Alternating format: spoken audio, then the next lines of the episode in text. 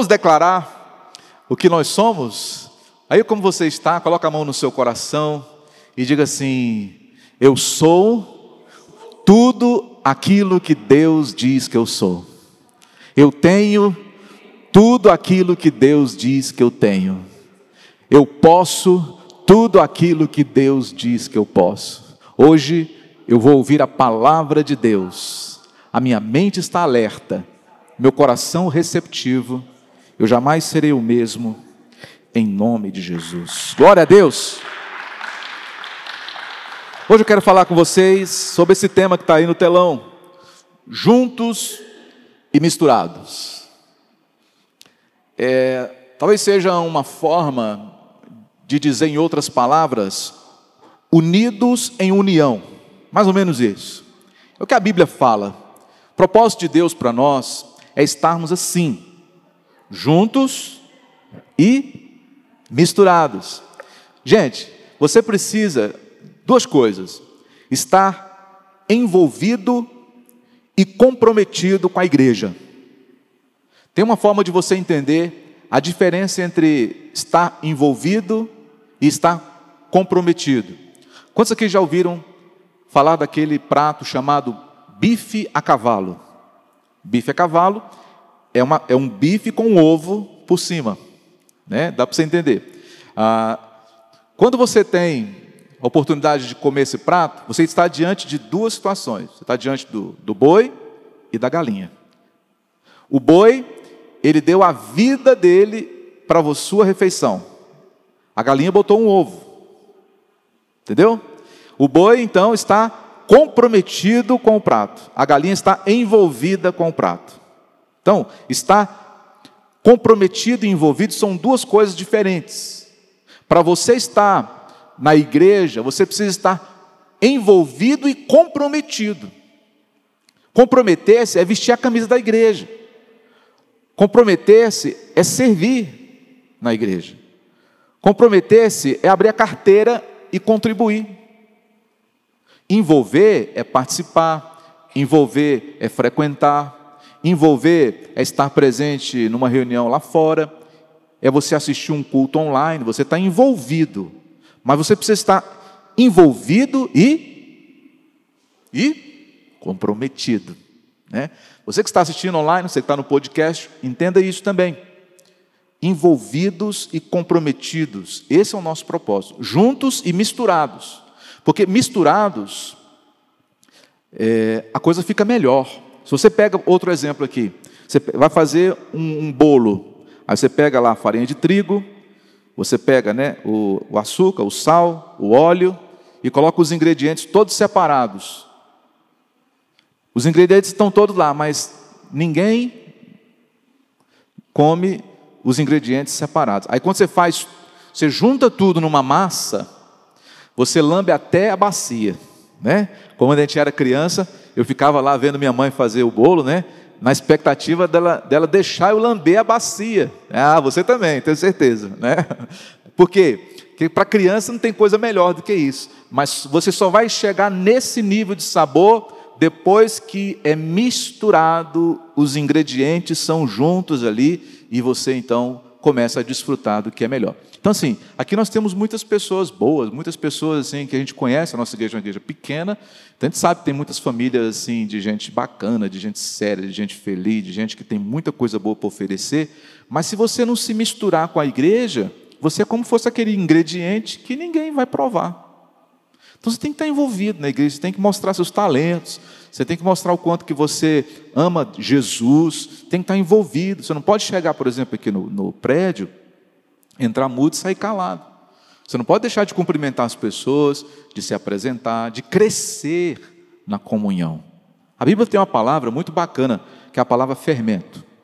O fermento, ele, ele serve para fazer crescer a massa.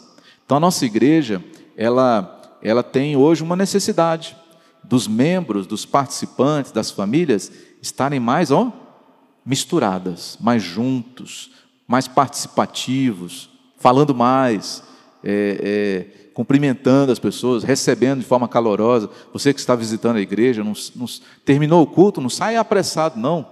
Fica um pouquinho, fica uns cinco minutos, conhece alguém, né? Pergunte aí para uma pessoa qual que é o seu nome, você trabalha com o quê? Quem sabe Deus vai usar essa pessoa para te abençoar essa semana, certo? Bom, a Bíblia diz aqui em Salmos, como é bom e agradável quando os irmãos convivem em união. Tudo isso que eu estou falando para vocês está na Escritura. É bom e agradável quando a gente está juntos e misturados, em comunhão. Diz aqui: é como óleo precioso derramado sobre a cabeça, que desce pela barba, a barba de Arão, até a gola das suas vestes. É como o orvalho do Hermon, quando desce sobre os montes de Sião. Ali o Senhor concede a bênção da vida para sempre. Então, quando a igreja está unida e misturada, ela promove unidade. O dia de Pentecostes, quando o Espírito Santo ele veio sobre a igreja que estava em Jerusalém, o Espírito Santo os encontrou reunidos no mesmo lugar. Parece redundante, né? Mas é justamente o que eu estou te falando aqui hoje. Eles estavam juntos e misturados, reunidos no mesmo lugar. Eles estavam unidos em unidade. E quando Deus, ele olha para a sua igreja, e ele vê a sua igreja unida, junto, misturada, ele libera duas coisas. Primeira, a vida. Segunda, a bênção. A vida e a bênção para sempre. E aqui também fala do óleo. Eu falava sobre o óleo na semana passada. O óleo que é derramado sobre nós. Porque, gente, veja bem aqui, nós, nós somos pessoas maravilhosas. Diga aí para a pessoa que está perto de você assim: você é uma pessoa maravilhosa. Agora, olha de novo para a pessoa e fala assim: mas conviver com você deve ser muito difícil.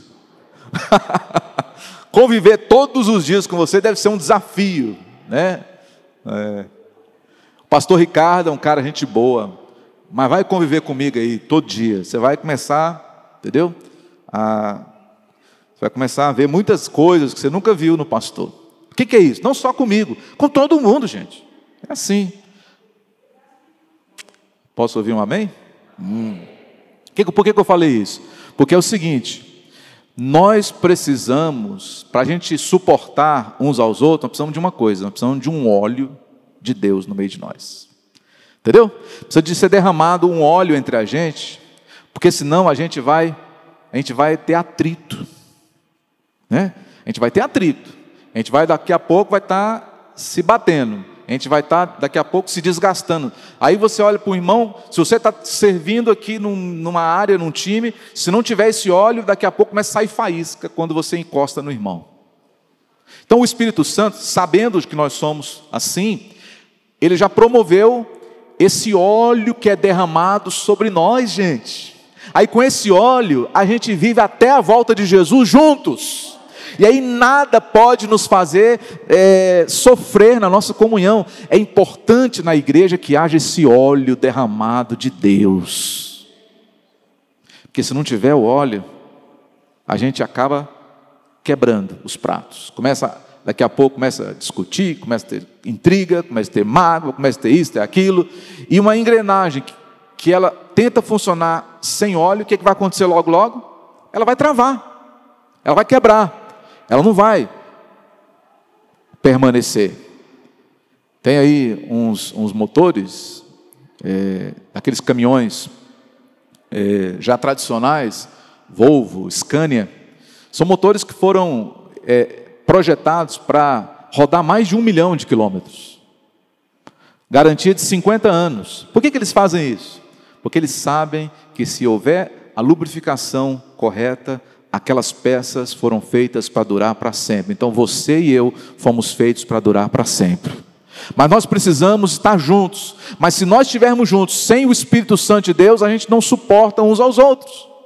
Por isso que é importante a igreja buscar o Espírito Santo. Quantos aqui gostariam de viver num lugar agradável, congregar numa boa igreja? Eu, eu gostaria. Eu gostaria. Quando nós convivemos em união, o lugar onde a gente está se torna um lugar bom. Pode ser o lugar que for. Se a sua casa, por exemplo, é uma casa simples, bem humilde, mas se você é unido com seu esposo, com a sua esposa, unida com seu esposo, unido com a sua esposa, com seus filhos, a sua casa é o melhor lugar do mundo. Não importa se ela é uma casa suntuosa ou uma casa simples. Aonde quer que você vá, vocês estarão bons e vivendo um clima agradável. Por quê? Porque é a unidade que promove esse clima. Esse salmo aqui, o 133, ele diz que existe um poder, uma unção que fluem a partir da união.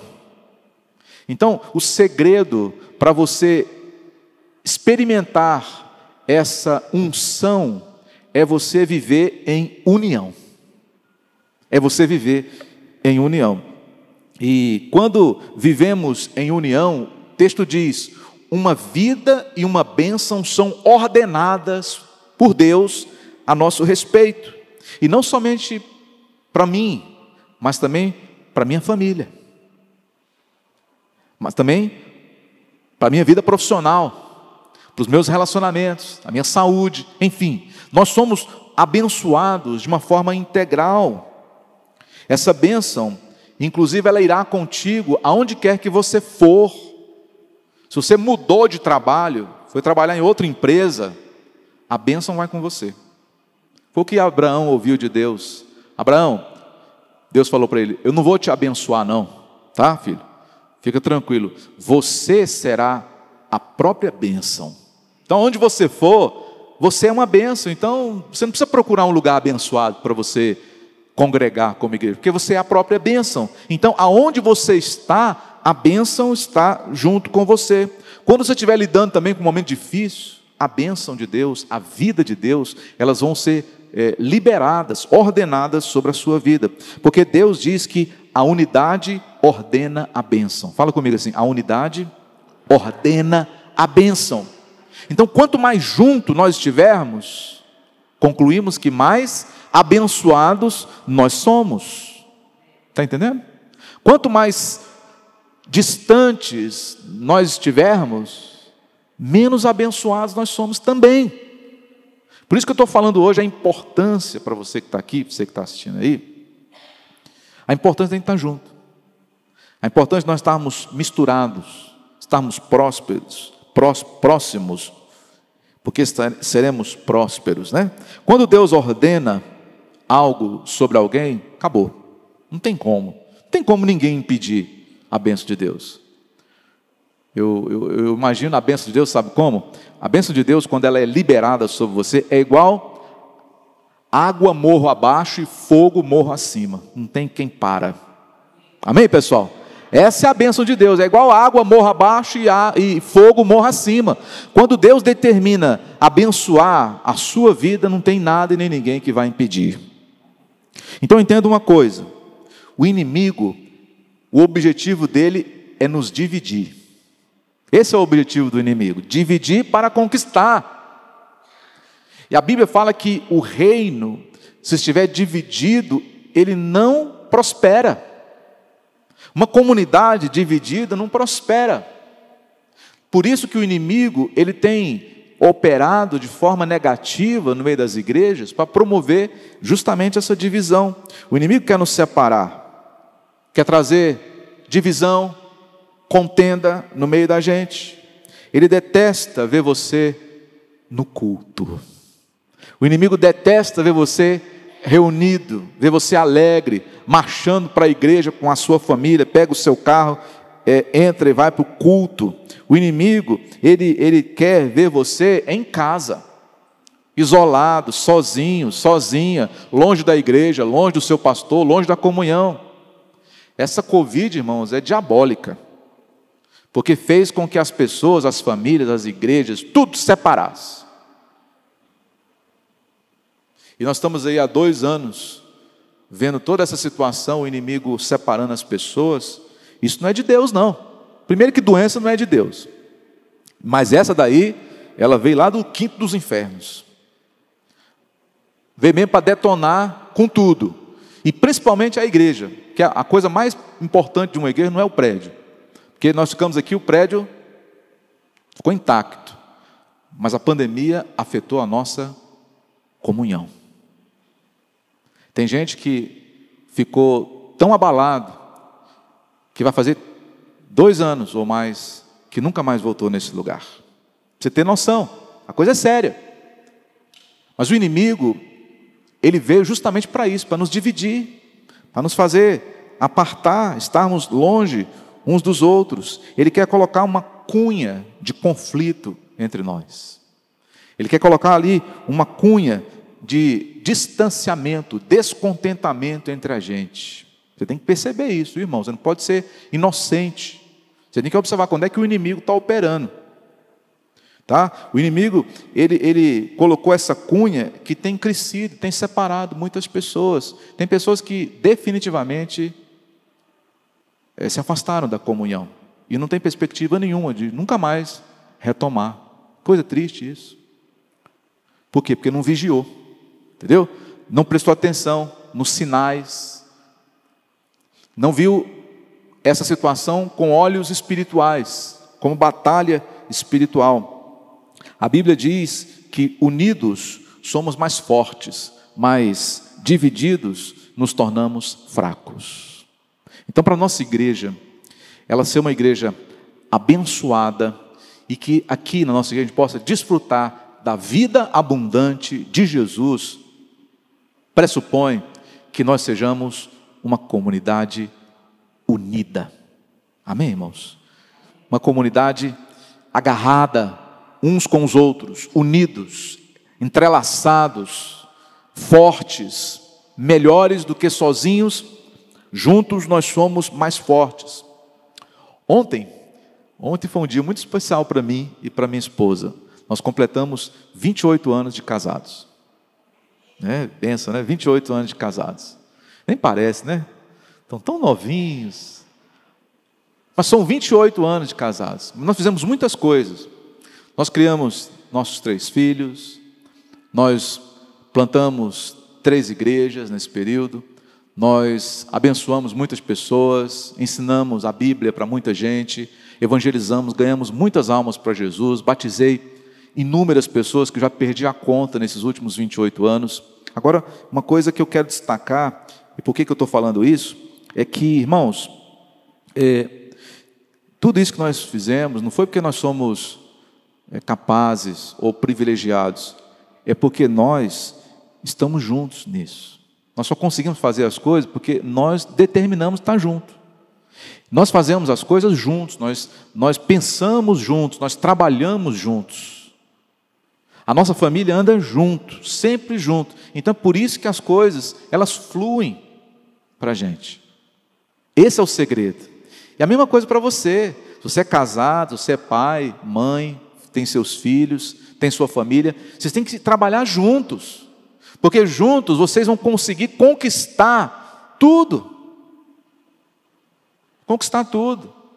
Agora, quando acontece, por exemplo, um, uma ruptura de um relacionamento, você já percebeu quanto que desgaste que tem? Prejuízo, às vezes eu tenho que dividir o patrimônio, uma série de coisas. Por quê? Porque juntos nós somos mais fortes, mas quando nos separamos, nós temos que administrar prejuízos. E não é essa a vontade de Deus para nós. Então, chamar de Deus hoje para você é você reconstruir, é você reunir intencionalmente, tá? Isso significa que eu e a minha esposa nós concordamos com tudo? Nunca, jamais. Inclusive, eu acho impossível seres humanos conviverem juntos uns com os outros e concordarem 100% com os outros. É impossível, não existe isso.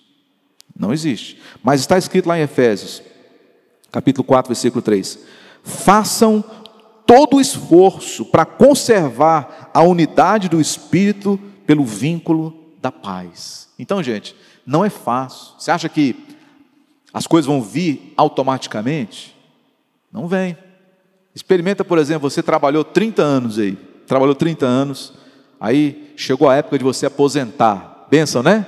30 anos, chegou a hora de aposentar. Aí você vai ficar lá na sua casa, vai ficar esperando o funcionário do governo ir lá bater na sua porta e dizer: Olha, Parabéns, Você está aposentado a partir de hoje. É assim? Não. Você tem que entrar com processo.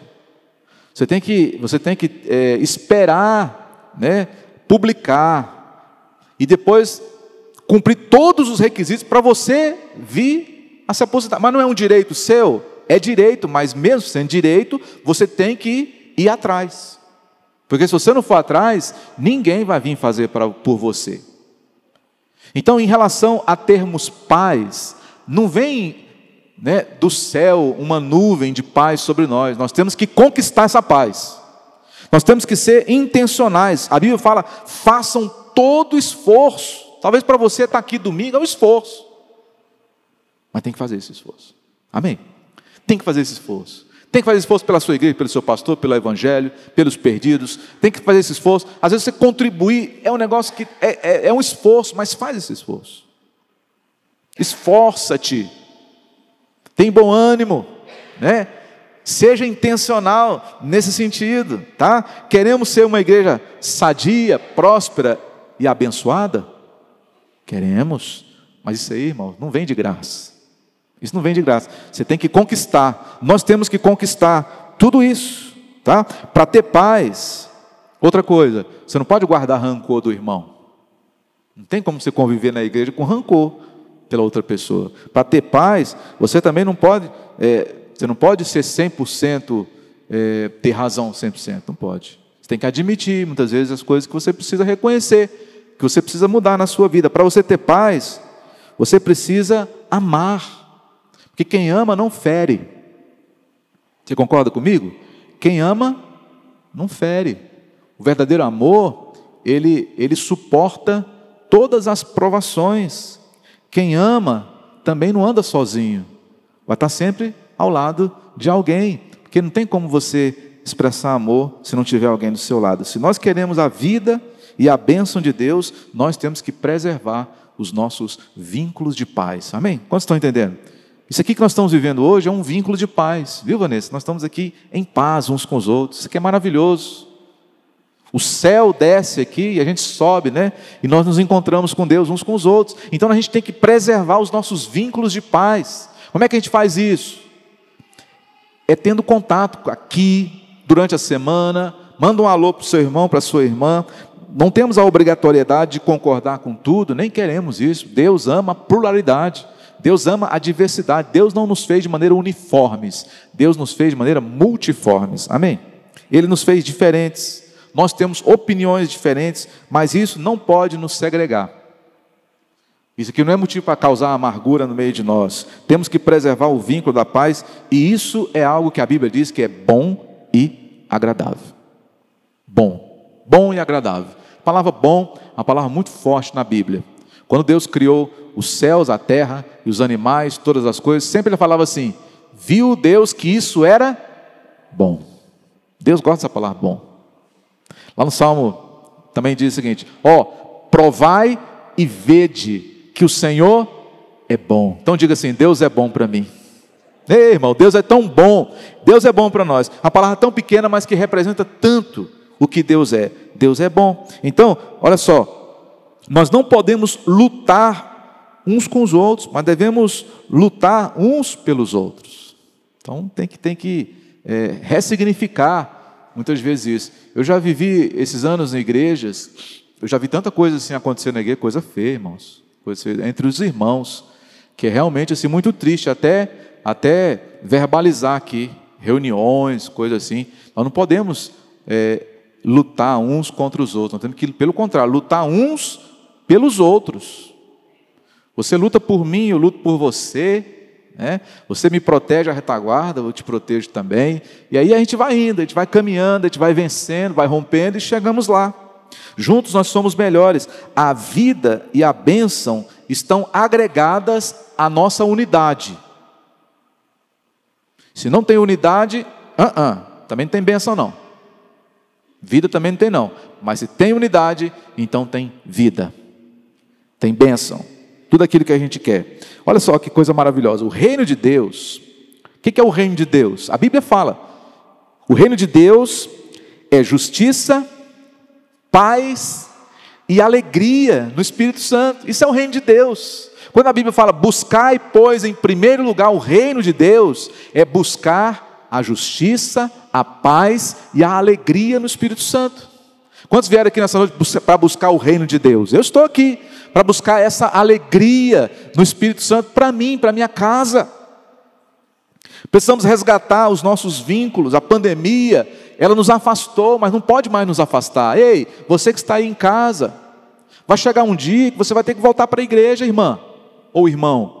Vai chegar um dia que você tem que criar coragem de, de vir aqui, porque aqui só tem gente corajosa, não é? Aqui só tem gente corajosa. Você também. Mas é porque a gente perde o hábito. Né? Quem, quem já perdeu o hábito de vir para o culto sabe o que eu estou falando. Eu nunca tive essa, essa situação, porque eu nunca tive esse direito né, de perder o hábito.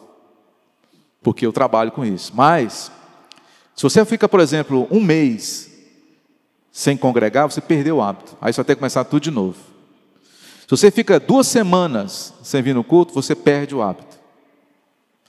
Porque se você ficar duas semanas sem vir no culto, na verdade não são dois domingos, são 20 dias. Quantos dias tem um mês? 30 dias. Então você perdeu praticamente o mês inteiro. E então quando você sai de uma de um ambiente, você você voltar aquele ambiente, você, você vai ter que readaptar. Por isso que lá em Hebreus fala o seguinte: não deixemos o hábito de congregar como é costume de alguns. Viu a palavra hábito e a palavra costume? No mesmo versículo. Então você precisa é, investir nesse hábito e não se acostumar de forma errada. Porque se você se acostuma mal, depois é uma novela para você poder se readaptar. Tá? É, eu estava conversando com, com o Nadson. O Nadson falou o seguinte: vê se, se você lembra disso. Se você caminha todos os dias, você consegue caminhar um mês inteiro, né? Agora você caminha hoje, por exemplo, domingo, vou caminhar domingo, aí agora só no outro domingo eu vou caminhar, né? Você não pega ritmo, né? Para você pegar ritmo, você tem que fazer exercício o quê? Todo dia, de preferência no mesmo local, no mesmo horário, para você pegar ritmo, pegar hábito. É assim que a vida é assim. Nunca ninguém vai pegar hábito, por exemplo, hoje eu estou na porta, Domingo que vem eu estou na family, depois eu estou na, na casa, na fonte da vida, outro Não tem jeito. Tem que escolher uma, irmãos. Né? Lá no céu vai ter todas, mas aqui na terra você não pode escolher mais de uma, só uma. Né? Escolha a porta. A porta estará sempre aberta para você. Né? E que Deus abençoe todas as outras igrejas. Então você tem que estar aqui todo domingo. Amém? Porque se você está aqui todo domingo, daqui a pouco fica tudo fácil. Se você, quando você está em casa, você tem o costume, você começa a ficar inquieto. Nossa, mas hoje é dia de culto, estou aqui em casa. Você começa a ficar se coçando todinho. Por quê? Porque você não tem esse costume de ficar longe da igreja. Então, assim, isso é um propósito que você tem que estabelecer no seu coração. Tá? Por quê? Porque o reino de Deus é tudo isso aí. E tudo isso aí está sendo ministrado aqui para nós. Nós precisamos resgatar. E temos que retomar o nosso propósito de ser. Eu olho, por exemplo, para essa igreja. Essa igreja aqui, irmãos, eu estou nela desde o primeiro dia, né, Roberto? Nós estamos juntos aqui, nossas famílias, algumas pessoas ali, a, a Vanessa, o Nádio, quem mais, né? O pessoal, tá. desde o França, desde o, primeiro, desde o primeiro dia, a Dorinha. A nossa igreja, irmão, ela sempre foi marcada por uma igreja vibrante, uma igreja calorosa, uma igreja de muita comunhão, de alegria de estarmos juntos, uma igreja que tem um coração assim muito desejoso de ajudar o próximo. Nossa igreja sempre foi muito unida, mas veio essa essa pandemia e ela nos afetou. Nós admitimos isso aqui. Eu converso isso com outros pastores, a mesma coisa. Nós precisamos, irmãos, é, nos reerguer. Amém? Nós precisamos nos reerguer. Eu sei que você tem compromisso, tem compromisso com a igreja, mas não basta você ter compromisso. Não basta você é, manda o dízimo, mas não vem. Tem gente que é assim, eu dou o dízimo, mas eu não vou. Ele está comprometido, mas não tem envolvimento. Tem que ter as duas coisas. Tem que dizimar e vir. Não só mandar um cheque, não só colocar lá no banco o dinheiro do seu dízimo, porque o mais importante que o seu dízimo é você. Você para nós é mais importante do que tudo aquilo que você doa para nós. Então você precisa é, retomar essa natureza com a gente aqui da nossa igreja. A Bíblia fala assim: é, meus amados irmãos, tenham isso em mente, sejam todos prontos para ouvir, tardio para falar e tardios para se irar, pois a ira do homem não produz a justiça de Deus. Nós precisamos destes atributos aqui para sermos família de Deus. Pela paz, nós temos que estar prontos para ouvir. Às vezes você quer falar algumas coisas para o irmão, para a irmã, não fala não. Às vezes você quer falar alguma coisa para os pastores, não fala não. É melhor, a Bíblia fala assim, é melhor você ficar calado, tardio para falar, pronto para ouvir, tardio para falar e mais tardio ainda para se irar. Aí, desse jeito, a gente vai longe. Agora, se você for aqueles irmãos que está sempre irado com, com as coisas, aí, irmão, está errado. Tem que consertar. Tem que consertar a sua vida, porque isso não é só bom para você, como também é ruim para a sua igreja. Porque se você, por exemplo, eu estava falando, se você deixa de vir, você está trabalhando para o esfriamento da igreja.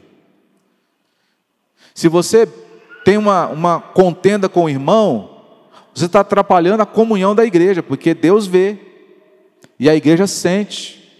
Não pode ter duas pessoas na igreja de birra uma com a outra. Não pode isso. Porque isso aí vai comprometer até a mim aqui, que estou falando para você. Vai comprometer todo mundo, todo mundo vai perder. Isso aqui é isso para você? Não, nem para a igreja, pastor. Eu quero isso. Então, pela paz, né? Tem muita gente que também fica irado com a igreja e sai da igreja. Já vi isso. Às vezes acontece uma coisa na igreja, o cara pega a Bíblia dele, bota debaixo do braço, vai embora. É porque se irou. Eu lembro, quando eu era menino, tinha uns irmãos na minha igreja, que quando alguém ia lá na frente, dar um testemunho, falava umas coisas assim, meio erradas, né? O irmão olhava para a mulher assim, bora, né? Pegava as Bíblias, saía e ia embora. Achava que negócio tão feio. Então, assim, com a igreja, você não pode se irar. Você tem que amar. Você tem que perdoar, você tem que conviver junto. As raposinhas, já viu falar dessa passagem na Bíblia, lá de Cantares 2,15? Fala o seguinte: olha, é, apanhem para nós as raposas, as raposinhas que estragam as vinhas, pois as nossas vinhas estão floridas. O diabo, ele, ele, ele faz, sabe o que? Ele solta umas raposas dentro da igreja.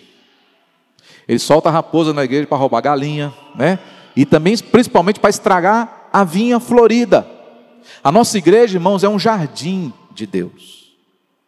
Nós não podemos permitir que uma raposa, umas raposinhas entrem na nossa vinha florida e venham estragar o nosso jardim bendito de Deus. E eu e você temos que vigiar a igreja. Jesus uma vez comparou a igreja como lavoura de Deus. Por que, que ele chamou a igreja de lavoura? Porque lavoura é um negócio muito grande, mas lavoura é um negócio muito sensível. Se uma lagartinha começar a crescer numa lavoura, ela come a lavoura inteira. Então a gente tem que ter cuidado com essas lagartinhas, essas raposinhas, essas picuinhas que existem dentro da igreja, que não vêm para edificar, mas vêm para destruir. Vêm para afastar, para enfraquecer, para esfriar e como você está ouvindo hoje aqui, para roubar a nossa bênção e a vida abundante de Jesus para nós. Partindo aqui para o encerramento, eu quero só dizer mais uma vez para vocês que existe um vínculo de paz entre nós, que ele foi conquistado por Jesus na cruz do Calvário. É uma aliança, irmãos, que foi firmada não entre homens, mas o próprio Deus se aliançou com a gente. É uma aliança eterna, infinita e inquebrável. Nada pode romper. E nós precisamos aproveitar a nossa vida. O tempo passa muito rápido. Esses dias eu estava pensando sobre a minha vida. Quando você faz 50 anos, não sei se você tem 50 anos já, ou se está longe, ou se já passou, mas quando você completa 50 anos, você começa já a pensar em morrer. Né? Você começa a pensar assim, quantos anos será que eu tenho ainda? Eu nunca tinha pensado nesse negócio. O jovem nem pensa que um dia vai morrer. Né? Mas você começa a pensar em morrer, assim, será como é que eu vou morrer? Né? Por quê? Porque você está tá chegando, está né? Tá chegando o seu dia. Em nome de Jesus, eu espero que os, os médicos, os cientistas trabalhem redobrado para dar mais vida para nós, né, irmãos? Que ninguém quer morrer, sim ou não? Eu não quero morrer, não. Mas a vida é muito rápida. Como diz lá o Salmo 90, é um sopro, é um vento. Quando você menos espera, seus cabelos começam a ficar brancos. Quando você menos espera, você começou já a ficar por fora das coisas. Então, assim, vamos fazer o possível e o impossível para a gente estar mais juntos, para a gente estar mais unido, mais misturado. Convido, me convida para ir na sua casa, né? Pastor, vem tomar um café aqui, traz os meninos, traz a pastora, só para a gente estar junto. Amém, irmãos? Amém? Você não, não chamar o pastor? Chama o irmão, Sérgio, vem aqui em casa, vem você com a Elisete, traz a Aurora, né? Hã? Chama, né, Angélica? A Tami, a Camille, gente, vem cá em casa, faz um churrasco lá. O Sérgio gosta de fazer churrasco, né? Chama o Roberto, chama a Raquel. Né, Roberto? Você vai com todo, todo prazer, né? É. Então a gente tem que fazer isso, gente. Se você, se você ficar pensando, ah, será que o, o pastor ele come carne? Ou ele come frango? Ou ele gosta de peixe? Né? Eu gosto mais de peixe, tá? Então, só para você saber. Mas se tiver churrasco, eu faço todo o esforço e participo com você lá. Mas faça isso, chama o irmão para um jantar de honra, nem que seja um jantar, vem lanchar aqui em casa, passa aqui no final da tarde, vamos estar tá junto. Deus está falando com a gente, irmãos. Vamos quebrar essa frieza que está tendo entre a gente. Vamos nos aquecer novamente, né? resgatar aquele calor humano, aquela vibração que a nossa igreja sempre foi. Às vezes, se você não quiser é, incomodar o irmão, chama ele para sair, vamos, vamos jantar num restaurante aqui. Né? Aí vocês se encontram lá, aquela alegria toda. Não tem nada melhor do que sentar à mesa com pessoas que a gente ama. E ficar o nosso tempo ali agradável uns com os outros. Daqui a pouco, né? Vocês racham a conta, cada um vai para sua casa feliz no coração, com aquela sensação de alegria. Né? Então, vamos lutar. Quero que o irmão faça um compromisso hoje aqui com Jesus e também faça um compromisso com a gente a gente lutar juntos contra essa cultura de apartamento. Eu fiquei essa por que, que o nome é apartamento? Quem aqui mora em apartamento? Sabia que o nome já diz? Apartamento significa que vocês ficam apartados uns dos outros. Então a gente é uma cultura de apartamento. Tá todo mundo lá junto, mas não se mistura. Você não conhece seu vizinho do lado. Às vezes tem Dois por andar, você não, não conversa com o irmão lá, ou o vizinho lá do seu próprio andar. Tem umas irmãs aqui que eu sei, elas me falam que elas pegam um pouquinho de açúcar na vizinha ainda, né? Falta um, falta um sal, ela vai lá, né? Acho bom isso, é, é mais um motivo para você ir lá. Pensou se você não precisasse? Você nunca ia lá, né? Então faz isso meio de propósito. Então a gente tem que acabar com essa cultura de apartamento, onde cada um por si, onde ninguém conhece seu vizinho, onde nós não precisamos uns dos outros. Juntos, irmãos, nós precisamos lutar para restaurar a nossa unidade. Amém? Nós vamos cear daqui a pouquinho. Eu quero que você ceie hoje com essa decisão no seu coração. Eu vou me esforçar para restaurar os vínculos de paz com a minha igreja, com os meus irmãos, com o Senhor Jesus, com a minha igreja. Tá? Porque através dessa atitude, Deus vai liberar bênção sobre nós. Ixi, irmão, você não sabe o tanto de bênção que tem guardado. Não tem lá na Bíblia que fala assim que é, quando vocês trouxerem os dízimos à casa do tesouro, eu vou fazer abrir as comportas do céu e derramar bênção sem medida. É porque o povo de Israel passou muitos anos sem dar o dízimo. Muitos anos. Aí o que, que, que aconteceu? As bênçãos ficaram retidas. No dia que eles voltaram a dizimar, Deus abriu as comportas e todas as bênçãos que eram deles, retidas lá, guardadas, elas vieram tudo junto, tudo de uma vez. E eles não tinham nem onde guardar tantas bênçãos que Deus concedeu para eles. Então, assim, tem muita bênção retida para você, você tem, que, você tem que ter acesso a ela.